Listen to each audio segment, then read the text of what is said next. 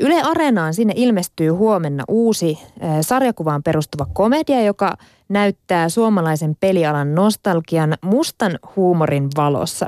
Bit Wizard on tämän sarjan nimi, jossa siis Ylermi Rajamaan näyttelemä innokas dokumentaristi saapuu Kari Ketosen esittämän pelintekijä pomon firmaan seuraamaan tätä pelin tekemistä. Sarjan henkilöt ei istu kuitenkaan sellaisissa ehkä innovaatiohuoneissa, jossa on pallotuolit ja läppärit sylissä ja designlamppuja ympäriinsä, vaan itse asiassa mestaripelintekijän yritys on aika vanha rötiskö, jossa tehdään töitä lähes kellon ympäri. Sarjan luojat, pelipioneerit Miha Rinne ja Jarno Elonen, tervetuloa. Kiitos, kiitos. Kiitos. Teillä on molemmilla historiaa pelialalta juurikin tuolta 90-luvulta, niin miten Jarno ja Miha aikoinaan itse päädyitte pelintekijöiksi? Ehkä Miha saa aloittaa tämän, mennään aikajärjestyksessä. Öö, no sanotaan, että niin, niin pelialalle töihin mä päädyin 94, kun niin, niin huomasin, että Suomen oli perustettu eka pelifirma Terra Markue, niin 94 alussa lähettelin – disketillä jotain animaatioita, mitä mä olin tehnyt. Sitä ennen mulla oli tosi pitkä harrastelijatausta. Teikö sä pelejä vai oliko sä mukana demoskenessa? Mä olin demoskenessa äh, mukana vähän aikaa 80-luvun lopulla. Äh, sain aikaa sellaiset tuotoksia, joita mä vitti julkisesti radiossa sanoa, mutta se voitti Ruottissa jossain kompossa toisen palkinnon, mitä mä en tosi päässyt katsomaan, koska mä olin liian pieni lähtemään Ruotsiin silloin. Miten Jarno päätyi sitten muutama vuosi myöhemmin? No Demoskenen kautta minäkin. Tota, äm, itse tulin 96 samaan firmaan sitten. Siinä välissä tosin oli Terramarku ja muuttunut jo Housemarkiksi. Oli yhdistynyt Bloodhousein kanssa ja, ja, ja siellä oltiin jo PC-pelejä tekemässä siinä vaiheessa, kun minä sinne tulin. Mutta tota, samassa firmassa ollaan siis oltu Mihan kanssa useaseen otteeseen. Miten te olette muuten löytänyt nämä firmat? Koska siihen aikaan, kun te olette sinne tullut, niin niitä ei varmaan nyt ihan jokaisen lehden sivulla näkynyt näitä pelifirmojen nimiä. No, Mikrobitti-lehden ilmoitus. Aina no siellä. Ja lehdestä mäkin. Mm. no niin. Hesarissa sattui olemaan ilmoitus ja, ja, ja sitä, se jostain syystä tuli meille Kaaville, joka on siis tuolla Kuopion, Kuopion tota, reunamilla. Ja, ja sieltä bongasin, että tämähän on vähän samantyyppistä hommaa kuin mitä demojen tekeminen. Ympyrät punaisella tussilla no näin tuonne. niin, niin, niin muassa vielä paperilehti siihen Kyllä. aikaan. Että. Oliko tämä demoskene ja tämä, miten te olette päätynyt alalle, niin semmoinen yleinen tie siihen aikaan, miten vaikkapa Hausmarkkiin porukka tuli? Aika pitkällä. Kyllähän se oli. Minkälaiset valmiudet sitten antoi ennäs oikean työelämään? Ei minkäänlaisia.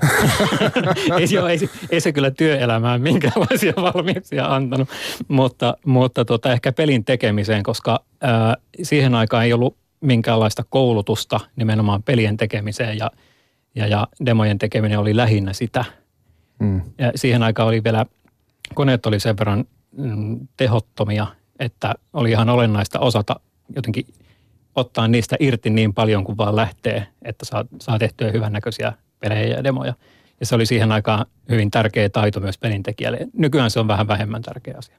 Tämä demo on, on sen verran outo käsite nykymaailmasta. Kerrotaan vielä nopeasti, mitä se tarkoittaa, jos tekee demon? Öm, se on tavallaan niin kuin reaaliajassa toimiva animaatio. Joka, Audiovisuaalinen esitys. Kyllä, kyllä. Vähän niin kuin tietokoneanimaatio, mutta sitä ei ole tehty valmiiksi, vaan, vaan kone niin kuin piirtää sen ruutu kerrallaan siinä – samalla kun se pyörii. Sillä on tarkoitus niin, niin prassailla tekijöiden teknisillä taidoilla ja ohjelmointitaidoilla. Ja myös graafisilla. Mm. No jos koulutusta ei kerran ollut, niin mistä te olitte sen teidän oppinne? Millä te markkinoitte itseään, että te pääsitte mukaan? Öm, lähetin demon. Lähet, postissa. Mm. Lähetin diskettejä, missä oli mun tekemiä animaatioita. Juuri näin. Missä siihen aikaan ohjelmointia opitti? Kotona oikeastaan. Mm, silloin alkoi äh, internet olla tulossa sillä tavalla, että, että tota ihan lukion lopussa mulla oli mahdollisuus päästä nettiin, mutta sitä ennen käytettiin näitä purkkeja eli BBSiä. Ja sieltä, äh, sieltä sitten latailin kaikella maailman tällaisia ähm, tekstitiedostoja, jossa kerrottiin erilaisista tekniikoista ja, ja, ja äh, tilasin tietenkin kirjastosta kaukolainana jotain ulkomaisia kirjoja. Niin tällaista se oli. Mulla oli ollut sellaista aikaisempaa kokemusta, että ähm, mä olin tehnyt pelejä niin, niin kenttäeditorilla, sellaisella kuin Shoot Up Construction Kit. Tein siellä parikin peliä yhtä peliä varten, litsasi koulusta päivän ja sain sen valmiiksi. lukion ekalla niin mä ihan tiimiydyin ohjelmoja kanssa ja me tehtiin vuoden ajan 64 peliä, jota me ei saatu ikinä valmiiksi, mutta sitä tehdessä oppi paljon. Öö, no mikä teidän oma pelihistoria tuohon aikaan oli? Mikä teidän suosikkipelit oli lapsuudessa? Voi kuule, niitä on niin paljon. Sama. Liiton, liiton liikaa. niin. No jos, pitäisi, Ko, joku? Jos, jos joku yksittäinen pitäisi valita, niin mä ottaisin Last Ninjan. Last ykkösen. Ninja. Niin. Commodore 64. Mä itse joo, muistan tämän pelin.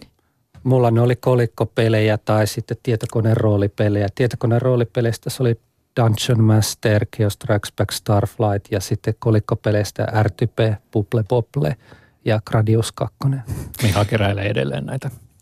Niin, tämä lista tulee aika helposti. Niin. Missä vaiheessa silloin, kun itse pelasi ja, ja ehkä teki demoja, niin alkoi kyteä semmoinen ajatus, että kyllähän näitä pelejäkin voisi tehdä itse? Varmaan niin pian kuin sai tietokoneen. Joo, kyllä. Opettelin ohjelmoimaan niin ensimmäisiä pikkuohjelmia niin 64 aikana ja, ja, ja siinähän oli siis niin, että silloin kun sen koneen sai, niin siinä tuli mukana pieni manuaali, jossa opetettiin vähän asiaa, joten kaikki pääsi niin pikkasen eteenpäin siinä. Ja totta kai kun sillä vehkeellä enimmäkseen pelattiin, niin luontevasti rupesi miettimään, että miten näitä pelejä tehdään sitten – sitten oli 85 semmoinen ohjelma 64 kuin Gary Kitchens Game Maker, jossa oli yksinkertainen ohjelmointikieli mukana ja kaikki editorit. Mä käytin niitä Game Makerin editoreita vielä silloinkin, kun tehtiin lukiossa kaverin kanssa meidän omaa peliä. Niin siinä niin, niin, sillä tein pelihahmot ja oli siinä joku, joku musiikkieditorikin, mutta se on tässä aika kamala. Siitä oppi perusteet. Minkälaisia pelejä nämä teidän ensimmäiset kokeilut oli, vieläkö muistatte? No varmaan kaikki jotka siihen aikaan aloitti Basicilla tai jollain teki jonkunlaisen monivalintaseikkailupelin, niitähän ne yleensä on. Mutta sitten sitä pikkasen myöhemmin, kun tuli PC-kuvioihin yläasteella ja näin, niin, niin tota, osallistuttiin tällaiseen, olikohan se Savon Sanomien vai minkä järjestämä kilpailu, jossa piti tehdä Kalevala-aiheinen peli. Ja tein sitten seikkailupelin tota, Sammon ryöstöstä kavereiden kanssa. Voitettiin se kilpailu. Ai ai. Me taas tehtiin sen mun ohjelmojakaveri Pekka Kleimolan kanssa, niin, niin semmoinen vahvasti Escape from New York-henkinen zombietappopeli, missä niin, niin pystyi käyttämään niin niitä zombieita lyömäaseena. Vieläkö se on jossain pelattavissa? Joo, se löytyy sellaisesta webisivustosta kuin Games That Weren't 64, niin sen nimisenä kuin Undead, niin sieltä löytyy niin meidän haastattelut ja kuvaruutukaappauksia ja sitten tiedosto, jossa voi ladata sen emulaattori tai oikealla kuusnepalla ja pelata sitä yhden kentän. Että 2000-luvun puolella vielä yksi tunnetumpi ruottalainen ryhmä Triadi, niin, pätsäsi sen loppuun ja laittoi siihen jotain musiikitapasta ja laittoi sellaisen, että se toimii. Mä varmaan teen joskus YouTube-video, jos mulla on vähän aikaa. Sitä jäämme odottelemaan. Palataan vielä nyt tähän sarjaan, joka siis ilmestyy Yle Areenaa huomenna, jonka nimi on siis Bit Wizard. Siellä tehdään siis töitä lähes kellon ympäri tämän sarjan henkilöt tekevät ja Työsopimus on muun muassa vain yhdellä näistä työntekijöistä ja pomoa pitää ihannoida ja kunnioittaa. Kuinka totta tämmöinen työkulttuuri, mitä tässä sarjassa kuvataan, oli, oliko se samaa kuin silloin 90-luvun pelifilmoissa? No, onhan tuo nyt aika rajosti kärjistettyä tavaraa komediaa varten.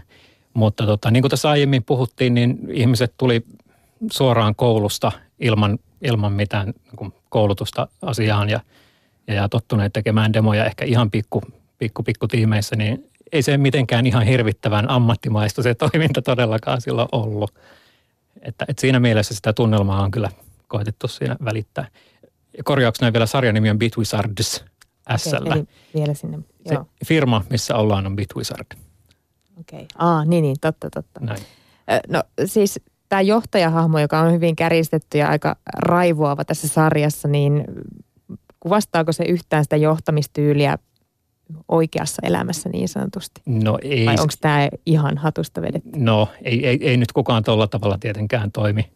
Että, että tota, Mä olen ajatellut se jotenkin sillä tavalla, että mulla ja Mihalla on vähän samantyyppinen huumorinta jo siinä, että kärsimys on hauskaa. niin totta kai siellä täytyy sitten olla joku, joka sitä kärsimystä sinne enemmäkseen aiheuttaa. Nämä on kaikki niin, niin, niin kuin tähdennä, niin ää, sarjakuvahan on, on fiktio, mutta niin se, miksi se piti tehdä, oli se, että niin mä olin kyllästynyt siihen, kun ihmiset sanoivat mulle koko ajan, että miten onnekas sä oot, kun sä oot pelifirmassa ja tollasta. Ja mä halusin tehdä jotain, joka niin kuin näyttää, että millaista se on niin kuin oikeasti ollut. Mutta siinä oli se ongelma, että mä en voinut lähteä tekemään sitä kokonaista historiikkia erinäisistä syistä. Niin mä päätin, että se on parempi, että mä teen kokonaan fiktiivisen tarinan, johon mä niin kuin käytän kaikki oikeita kokemuksia inspiraationa, mutta mä luon sen päästäni, mutta sitten kuitenkin niin, että se on mahdollisimman niin kuin aidon oloinen, niin että se vastaa sitä, niin kuin millaisena mä oon sen asian kokenut. Eli se on vähän niin kuin pelialan Spinal Tap. Millä, millaiset tyypit silloin oli ylipäätään pelifirmojen johdossa? Jos koodarit ja tekijät tuli suoraan tavallaan kotikuuselosen äärestä, niin ketkä, ne, ketkä perusti firmat? No tuohon voisi vastata varmaan aika monella tavalla, koska se on niin yksilökohtaista ja se riippuu firmoista, että niin, niin joissain firmoissa tekijät itse perusti se firma ja hoiti niitä bisnesasioita, jos ne hoiti. Ja yleensäkin niin kuin kaikki tuollaiset niin kuin oikein vanhan liiton pelitekijät, niin ne on kaikki hyvin omanlaisia äärimmäisiä persoonia. Ja mä toivon, että mä onnistun siellä sarjakuvan välittämään jotain siitä äärimmäisyydestä, niin kuin mitä siellä tuli niissä kaikissa ihmisissä, joita siinä oli, niin minä mukaan lukien. Pa- paljon se myös on ehkä lähtöisin, taas palataan tähän demoasiaan, että, että tota demoja tehtiin ja tehdään edelleenkin jonkun verran siis äh, niin sanotussa groupeissa, eli, eli tietyn kokoinen ryhmä, joka aina keskittyy tekemään yhtä sellaista demoprojektia, niin se äh, firmojen toiminta alkuvaiheessa oli hyvin samantyyppistä. Eli, eli, eli itse en ole Remedillä esimerkiksi äh, ollut, mutta ymmärtääkseni se on kokoontunut vähän sillä tavalla, että äh, toisilleen tuttuja demontekijöitä on tullut yhteen ja sieltä on joku sitten noussut tavallaan organisoimaan sitä toimintaa ja joku taas luontevasti tekemään jotain muita asioita. Pit Wizards on tietenkin, se on fiktiota ja se on raaka kärjistys, mutta kun muistelee tuota aikaa 90-luvun puolenvälin jälkeen, kun tuli pelifirma ja tuli ensimmäisiä nettifirmoja, niin kyllähän se oli semmoinen yleinen legenda, mikä kaupungilla liikkuu, että, että ei, siellä niin kuin, ei siellä paljon kellokorttia kytätä ja että niin kuin limpskaa on joka oven takana tarjolla ja kaikkea muuta, niin selittyykö se tämä niin kuin työkulttuurin erilaisuus nimenomaan sitä sillä, että jengi ei välttämättä edes kuvitellut olevansa töissä – Mä voisin sanoa, että se meni sillä, että kukaan ei edes tiennyt, mitä tarkoittaa sana työkulttuuri. että, että kaikki siellä niin kuin sääti ihan omilla ihmeellisillä tavoilla. Että mä olin Pelaajalehden haastattelussa kertonut niin kuin yhden elävä esimerkki, mitä te ette löydä sarjakuvasta ollenkaan, mutta niin, niin mulla oli yhdessä vaiheessa heitetty mun ekassa työpaikassa semmoinen uhka että vessatauot vähennetään mun palkasta ja samoin varmuuskopiot ja koko, kokoukset, että niin, niin tuossa tuolla tavalla voisi sanoa, että toi sarjakuva myös tietyllä tavalla myöskin niin jostain kohdista myöskin pehmennetty. Mm. että. Nuorta porukkaa tekemässä ja johtamassa ka- kaikkineen koko, koko firma ja ala toimi hyvinkin nuorien ihmisten varassa silloin, niin itsellä tulee mieleen, kun minä tulin Helsinkiin ensimmäisen kerran, tulin tänne töihin – ja, ja isolle kirkolle. Isolle kirkolle, kyllä, kyllä. Niin tota, ää, pomo oli vastassa tuolla rautatieasemalla ja sitten talutti minut sinne, sinne tota kimppakämppään, missä asui suurin osa porukasta. Ja sitten mä siinä vissiin mitäköhän pari kuukautta asustelin siellä olohuoneen sohvan takana patjalla. Että tuota, Oli siihen sentään vähän niin. yksityisyyttä niin, sillä sohvalla sitten saatu. Niin, pikkasen, joo. No nykyään isoilla pelifirmoilla tai pienemmilläkin pelifirmoilla on toki näyttävät toimistot ja on showroomit ja on, on, on lasiseinää ja, ja juurikin sitä pallotuolia. Mutta minkälainen oli tuommoinen, sanotaan Housemarkin toimisto 90-luvun puolessa välissä? Ahdas lähinnä. Ahdas, Terramarkue toimisto. Mä kävin siellä, kun se oli Elfmanian se grunchi päällä – se muistutti jokinlaista katastrofaalista niin kuin niin, niin sotatilaa, että niin siellä tuli joku ohjelmoija patjan päältä niin, niin töihin, kun se oli nukkunut neljä tuntia vai jotakin. Ja se keittiössä oli niin kuin roskapusseja kattoa saakka ja siinä alla oli semmoinen vihreä limalammikko ja siellä oli ollut vähän kiire saada hommat valmiiksi, niin ei oikein oltu ehditty siivota. Bloodhouse-toimistolla mä en käynyt, mä oon vaan kuullut legendoja, että se olisi ollut vielä pahempi, mutta mä en tiedä, miten Nämä legendat varmaan pahenee tässä vuosien varrella. No, Joo, on. kyllä niihin tulee aina bonuksia lisää niihin ne vuosien myötä. Mihahan on kerännyt näitä vähän tällaisena niin kuin alan kalajuttuina ja tehnyt niistä tarinaa sitten sinne sarjakuvaan. Mitä Aika suuri osa niistä on sellaisia, että ei niitä pysty edes varmistamaan, että niin. onko ne totta vai ei, mutta niin, niin ne on vaan loistava inspiraatio lähde tuollaiselle hyvälle tarinalle. Ja hyvät tarinathan aina meitä viihdyttää. Joo, mä en, en, en, en halunnut, että ne niinku katoo hukkaan ne. Kuulostaa siltä, että, että niin kuin monessa asiassa ei oltu niin turhan tarkkoja. Jotenkin työkulttuuri oli kuitenkin aika vapaa, vaikka tehtiin paljon töitä. Niin mikä se, oliko sillä joku kääntöpuoli sitten? Söikö se nopeasti teidät? No 18-19-vuotiaana jaksaa aika paljon. Mm, mm. Että että, että kyllä sitä aika monta vuotta jakso tehdä. Ja siinä vaiheessa sitten, kun ehkä olisi ruvennut jotenkin väsyttämään, niin kyllä se sitä alkoi jollain tavalla niin kuin ammattimaistua, kun huomattiin, että miten, miten näitä projekteja kannattaa, kannattaa tehdä. Ja muutettiin vähän isompiin tiloihin ja näin edespäin, että ei, ei ollut ihan sellaista. Mulla tuli kyllä, mä jaksoin tehdä kanssa aika älyttömästi siinä alkuvaiheessa, mutta yksi burnouttihan tuli aika nopeasti, kun tehtiin kahdeksan kuukautta yhtä projektia niin, että mä väänsin sitä aina aamu kahdeksasta ilta kahdeksaan ja joskus viikonloppuisinkin. Ja sitten sitä ei julkaistukaan, vaan se meni kaikki kankkulla kaivoon, niin siinä meni hyvin kauan sen jälkeen, että mä jaksoin tehdä yhtään mitään. Että niin. se, se oli yleensä se, jos se projekti meni puihin, niin se niinku söi. Mm. Että jos niinku työskentelystä sikäli nautti ja oli nuori, niin ei se niinku tuntunut missään, että kyllä sitä jakso – että siis toihan menee sillä lailla, että kun tämähän on niin kuin monilla harrastuspohjainen ammatti, niin sehän on intohimoammatti, niin monet myöskin haluaa tehdä sitä pitkää päivää. Ja sehän rupesi sitten synnyttää 2000-luvun alussa sitä murrosta työkulttuurissa, kun niin aika monet, niin kun puhutaan nyt ulkomaisista firmoista esimerkkeinä enemmänkin, niin aika monet firmat oli niin tottuneet odottamaan sitä, että kaikki haluaa omistautua sille työlle – niin kuin ihan täysin, mutta sitten ihmiset rupes vanhenemaan ja rupes tulee perheitä, niin, niin siinä rupesi sitten tulee ongelmia. Sitten kun niin, niin huomattiin, että niin ei kaikki välttämättä halukkaan asua toimistolla. Sitten alettiin huomaamaan, että ei se niin kuin valmista hommia sen nopeammin myöskään. Et nykyään se on sitten jo – muuttunut aika paljon. Että mä voisin kuvitella, että ainoastaan jotkut indie-tekijät, jotka tekee itse omia projekteja, niin ne saattaisi pahtaa sillä pitkiä päiviä. Joo, siinä missä tuossa sarjassa meillä, meillä tota julkaisubileet on hyvin kosteet ja siellä käydään kolera-altaassa uimassa, niin viimeisimmät julkaisubileet, mihin sain kutsun, niin niissä oli ensin ää, tekijöiden lapsille järjestetty juttu ja sen jälkeen vasta tekijöille. Että pikkasen on ehkä muuttunut tilanne. Oliko se bileet silloin Ysärillä kovinkin kosteita? Jos työ oli raskasta, niin juhlittiinko vastapainoksi? Täällä yskitään ja naurataan yhtä aikaa. No, se oli astma. Työperäinen. On, niin, juuri. Juhlaperäinen. No ei, ei niitä juhlia ihan hirveän paljon järjestetty, mutta tuota, silloin kun juhlittiin, niin no, nuorten innolla sitäkin kyllä. Silloin jakso. Joo. Että intohimoa oli joka suuntaan. Kyllä, kyllä.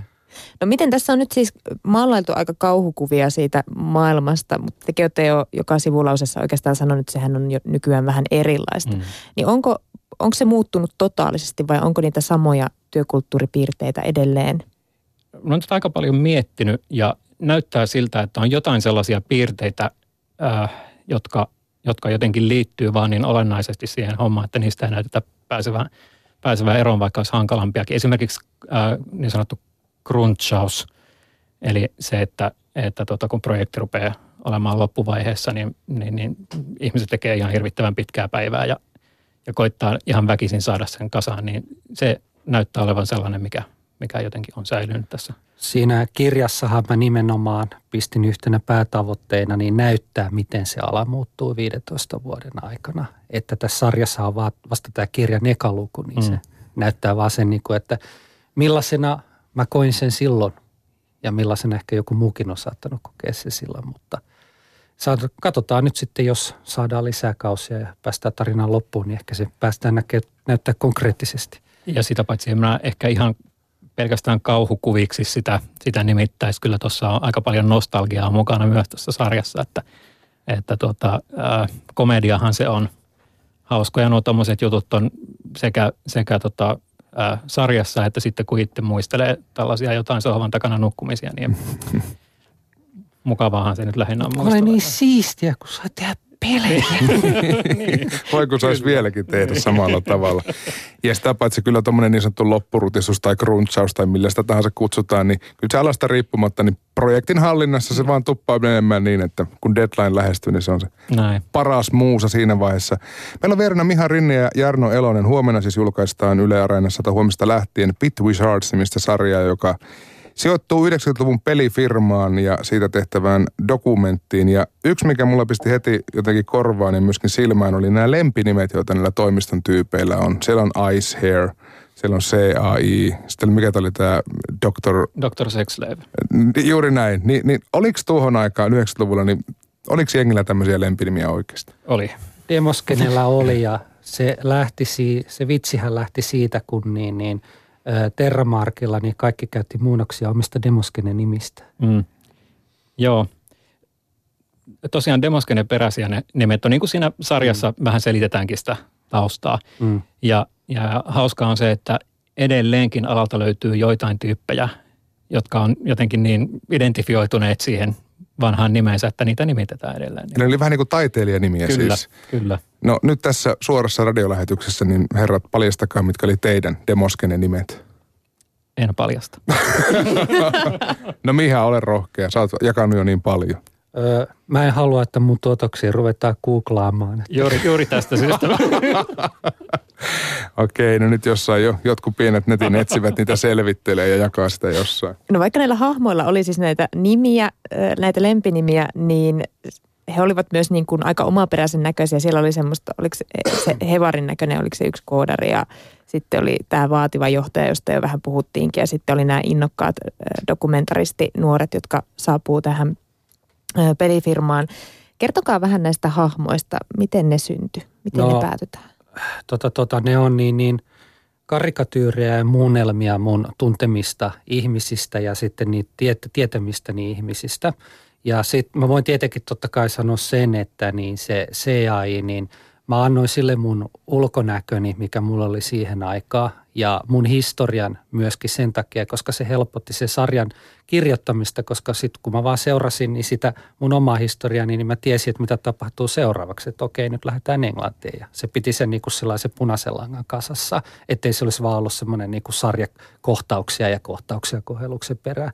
Että niin, niin jotkut voi olla suorempia karikatyyrejä niin kuin jostain ihmisestä, mä, jonka mä tunnen. Sitten jotkut voi olla niin kuin ihan tästä päästä revittyjä karikatyyrejä ja ihan niin kuin havainnollistaakseni, että miten paljon siellä on sotkettu asioita, niin voi olla joku sellainen hahmo, joka on niin kuin täysin päästä keksitty, mutta sitten se saattaa tehdä asioita, jotka on joskus tapahtunut jossain muodossa.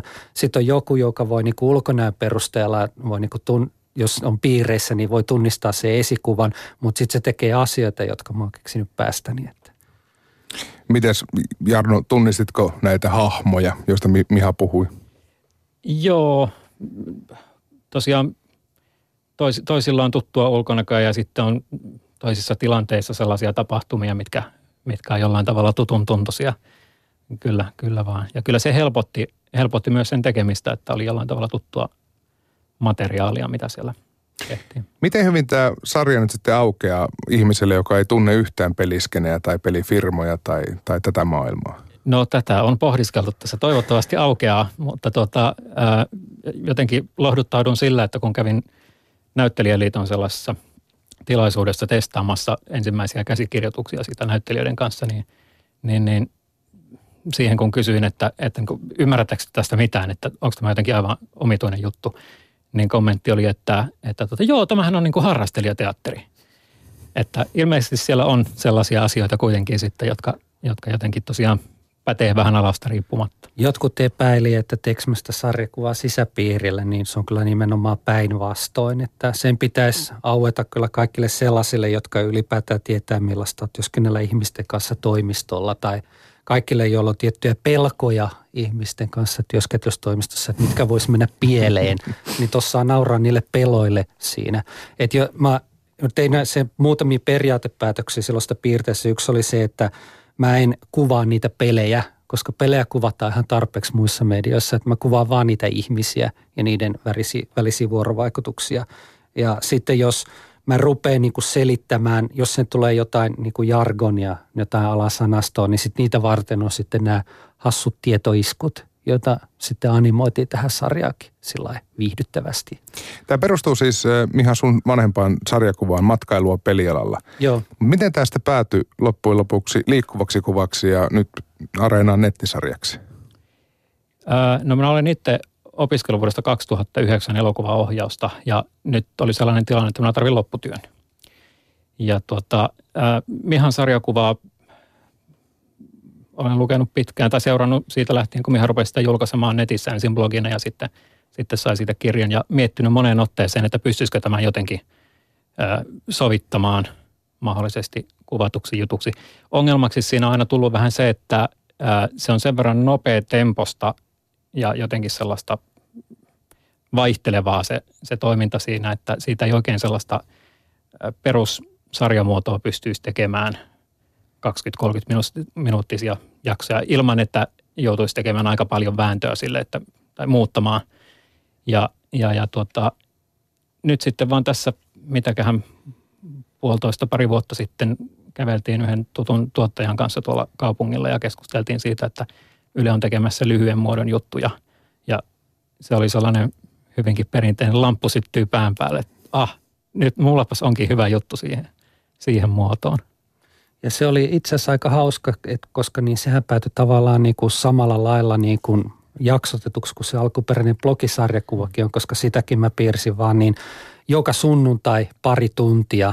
Se parissa tunnissa syntyi pari sivua, niin sitten lukijat sai lukea yleensä pari sivua viikossa silloin, kun mä jaksoin sitä päivittää. Se oli vähän niin kuin akuankka, että kerran viikossa kolahti. No, Akuankassakin ne on pidempiä ne tarinat, että koska mä, mulla, mulla oli sillä lailla, että mä tein sitä muiden töiden ohessa, mulla oli vähän aikaa, mulla oli vähän energiaa, mutta mulla oli kauhean terapeuttinen tarve päästä purkamaan sitä sarjakuvaa itsestäni, niin sen takia se oli ihan niin kuin käytännön syistä tehty mahdollisimman nopeasti, mahdollisimman räkästi, kaikki tapahtumaan mahdollisimman nopeasti, että olisi mahdollisimman vähän piirrettävää, niin sitten siitä tuli sellainen, että sitä pystyy lukemaan semmoinen kiireinenkin niin kuin verkossa hilluva ADHD-henkilö justiin niin kuin sen vähän aikaa. Ja olisi tietysti, mä uskoisin, että tämä sarjakin toimisi parhaiten sillä, että katsoisi kuusi minuuttia sillä aina kuin ehtii.